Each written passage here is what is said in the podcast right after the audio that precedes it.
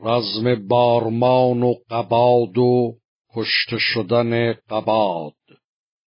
سپیده چو از کوه سر برکشید.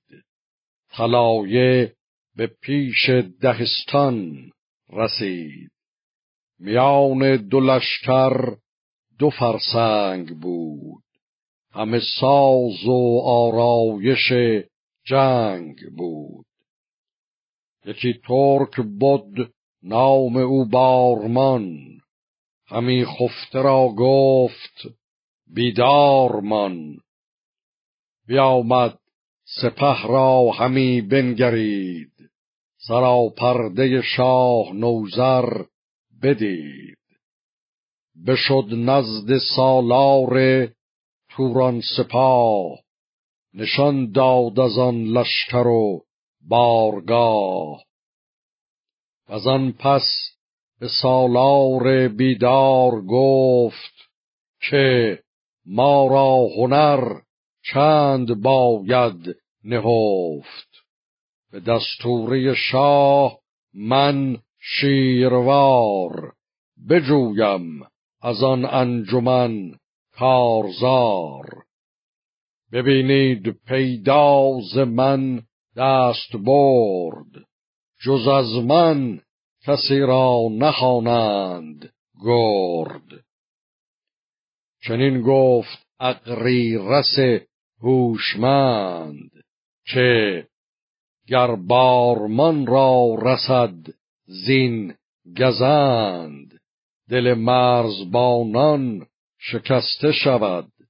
بر این انجمن کار بسته شود. یکی مرد بینام باید گزید که انگشت از آن پس نباید گزید.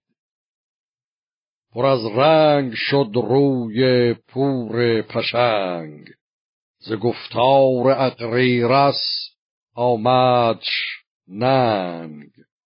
به روی دوژم گفت با بارمان که جوشن بپوش و به زه کن کمان.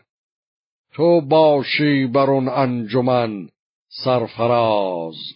به انگشت و دندان نیاید نیاز.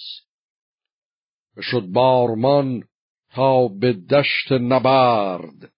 سوی قارن کاوه آواز کرد.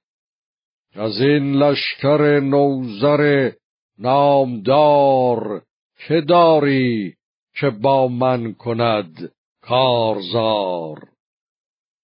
نگه کرد قارن به مردان مرد از اون انجمن تا که جوید نبرد.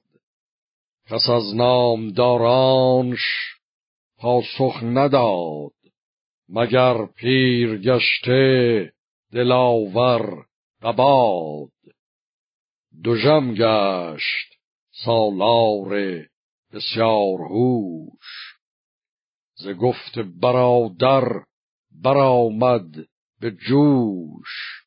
ز خشمش سرشکندر آمد به چشم.